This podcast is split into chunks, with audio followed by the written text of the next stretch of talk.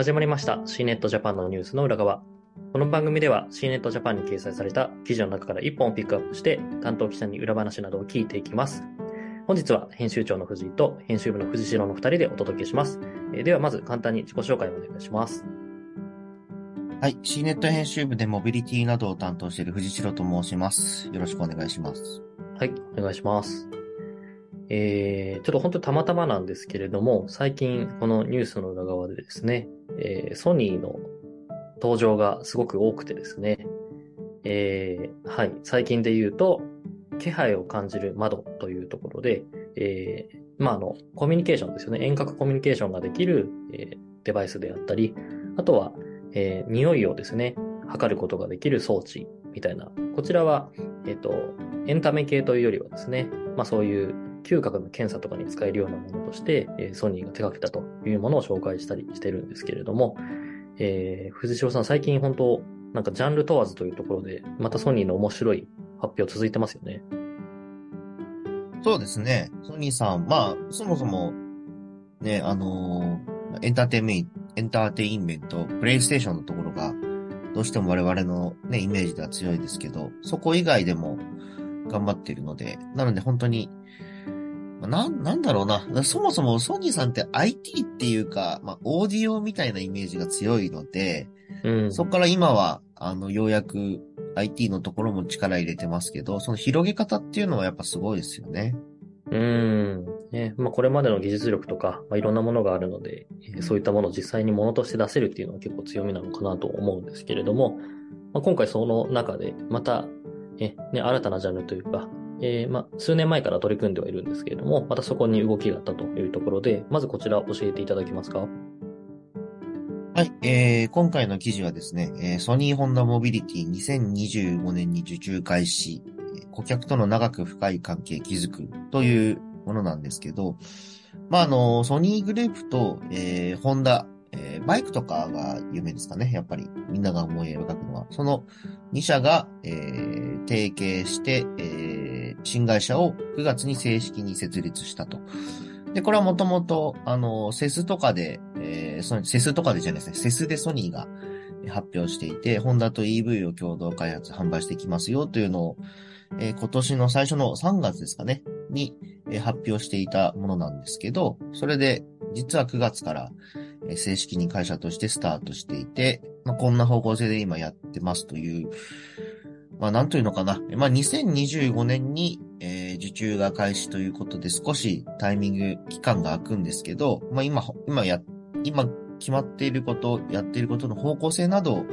えー披露したという意味合いが強いですかね。うーん。25年っていうとね、結構先のように感じつつも意外とどうなんでしょうかね。車というスパンで考えると、まあ、あっという間なのかもしれないですけどね。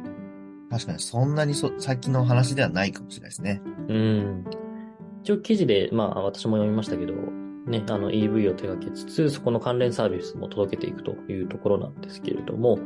えー、なんかちょっとさっき藤代さんの方から、あの、事前に話している時に売り方が、まあ届け方が面白そうというお話もあったんですけど、この辺ちょっと紹介していただけますか？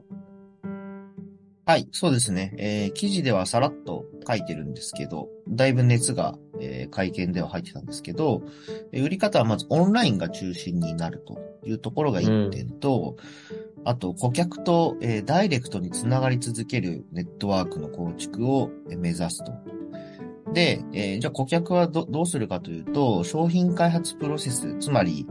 えー商品が実際に手元に続く、届く前から、えー参加して、で、その後ももちろん、アフターサービスとかは普通の車同様に提供していくらしいんですけど、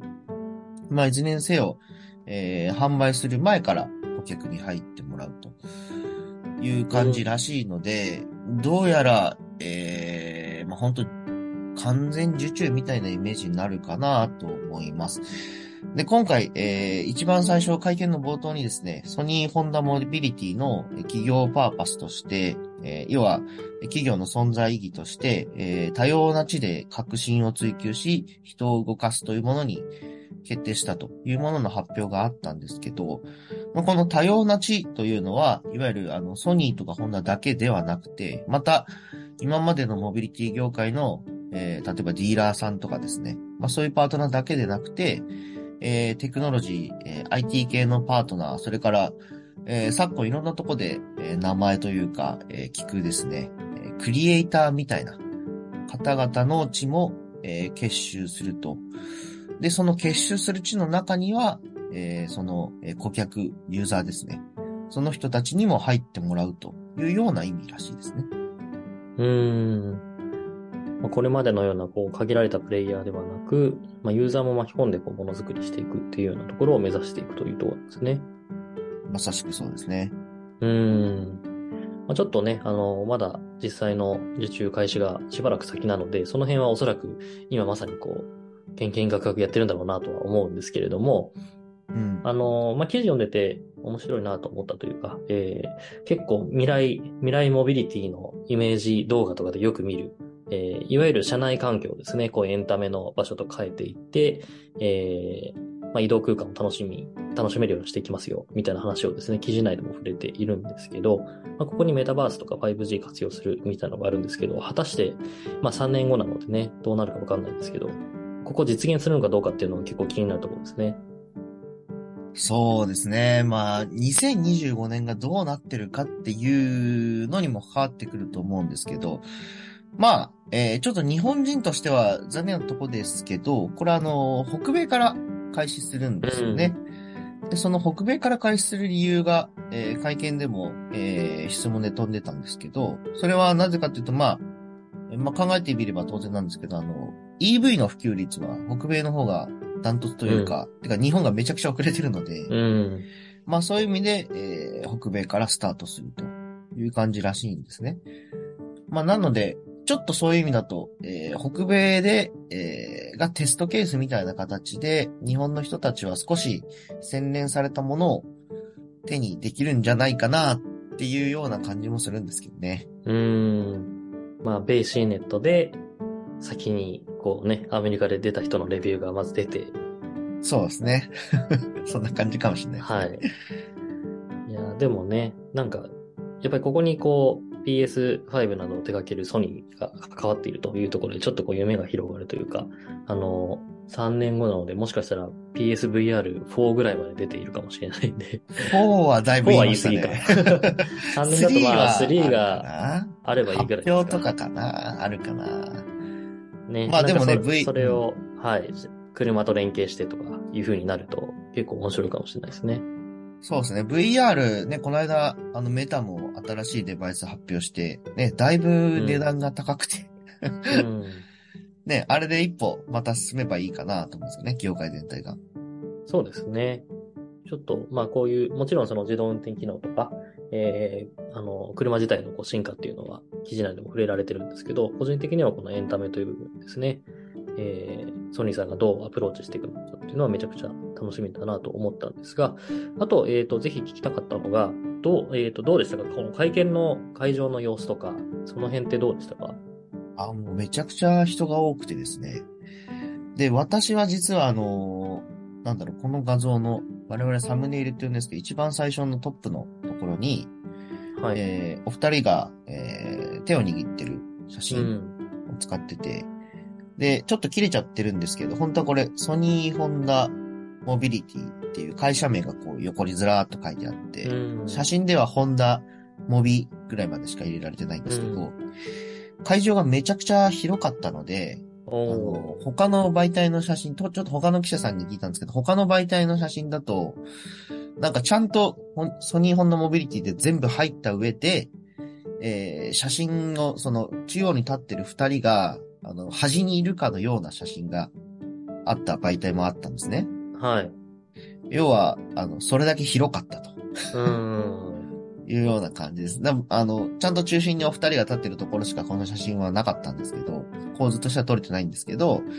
あまりにも会場が横にも、た縦にもですけど横にも広かったせいで、まあ、いろんな写真が出来上がってるっていう。感じで、めちゃくちゃ人は多かったですね。でも確かに、メディアの記事によって、なんだろう、価格が結構違うなって思ったのが、そういうことだったんですね。あそこで手握ってるのって本当に、あの、会見の冒頭しか、はい。あの、撮るタイミングがなくて、うん。本当ワンチャンって感じだったんですよね。はい。それであれだけ いろんな写真が出るってことは、まあ広かったっていう感じですかね。で、まあ、C ネットジャパンはね、あの、自動車メディアでは、専門メディアではないので、えー、いわゆるそのテテクノロジーのメディアですけれども、まあ、ソニーとホンダとなると、やっぱりこういう感じで自動車メーカーの、自動車メーカーじゃないね、えー、自動車メディアとですね、まあ、あの、いわゆるテックメディアとどちらもいるのかなと思うんですけれども、なんかこの辺のこう、まあ、さすがにバラバランスまではわかんないと思うんですけど、どどうでしたか？こうどちらもいるなっていう感じですか？質疑応答とかも含めて。そうですね。まあ、質疑応答の時間がそもそもすごい長かった。まあ、記事、はい、あの、読む、えー、がっつり読んでいただく人はなんとなく感じるところがあるかもしれないですけど、まだ、あの、そこまで、あの、すべてが決まってるわけではないので、うん、まあ、ということは突っ込みどころも、まあ、多いということで、うん、まあ、えー、記者会見では、あの本当にいろんな方々からいろんな質問がめちゃくちゃ長く飛んでたっていう感じですかね。本当いろんなメディアがいましたね。じゃあ、えっ、ー、と、まあ、会見運営側も、なんかこうね、もう5分で終了とか、あまり区切らずに、質問が結構出る間は割と、どんどんいきますよっていう感じだったんですか？ちょっと測って、測らなかったんですけど、多分体感では20分、30分ぐらいはあったんじゃないかな。めちゃくちゃなかったです。本当に。うん。じゃ一応ちょっと疑問をなるべく解消しようっていう感じだったんでしょうね。そうですね。で、まあ、あの、もちろん決まってないところが多いので、そこはまだ決まってないです。検討中ですっていう回答も結構あったんですけど、うん、まあ、その、なるべく知ってもらおうっていう、すごい誠意に溢れた会見ではありましたね。結構ソフトバンクの会見行くと、孫さんが、決算とかだとそういうスタンスで、質問がなくなるまでずっと答えるみたいなのをよくやってますけど、うん、やっぱりね、ああいうことをやってくれると、こうメディア的にはありがたいというか、はい。そうですね。まあ、うん、うん、あの、だオープンに出せるところは全部オープンにしますよっていうスタンスを見せてくれるのはありがたいですよね。うん。うん、なるほど。ちょっとね、速報も多分、これからも出るんでしょうけれども、半年おきぐらいに出そうな感じもしますよね、なんか。そうですね。まあ、ね、動きはだいぶ見せてくれそうなので。はい。会見だと、会見で面白かった質問だと、なんか、テスラに、テスラに匹敵できるみたいな意見もあるけど、どうみたいな。まあ、さすがに苦笑いしてちょっと他者の話は答えられないですけど、みたいな。話はしたけど、別に、あの、そんな自信がないわけではなさそうだったので、うん、でまあ、ちょっとこのやっぱ販売形態は面白いですよね。ユーザーがどこまで関わるかわからないですけど、うん、ユーザーから、ユーザーが作り込みの段階から関わるっていうのは、まあ、独特ですよね。うん。まあ、今回やっぱりこう、ジョイベン、合弁会社で、まあ、独自ブランドでやっていくっていう、えー、話もあるので、まあ、そこで、多少ね、こう自由度も出せるんだろうなというのはあるので、うん、はい。なんかどういう車が出てくるのか、ちょっとね、あの、えー、まあ、ソニーは一度こうコンセプトカーとかを出してますけども、多分それとはまた違うものが出てくると思うので、はい。うん、まずはこう、物が出てくるのが楽しみだなと。えー、あと、ま、価格ですね。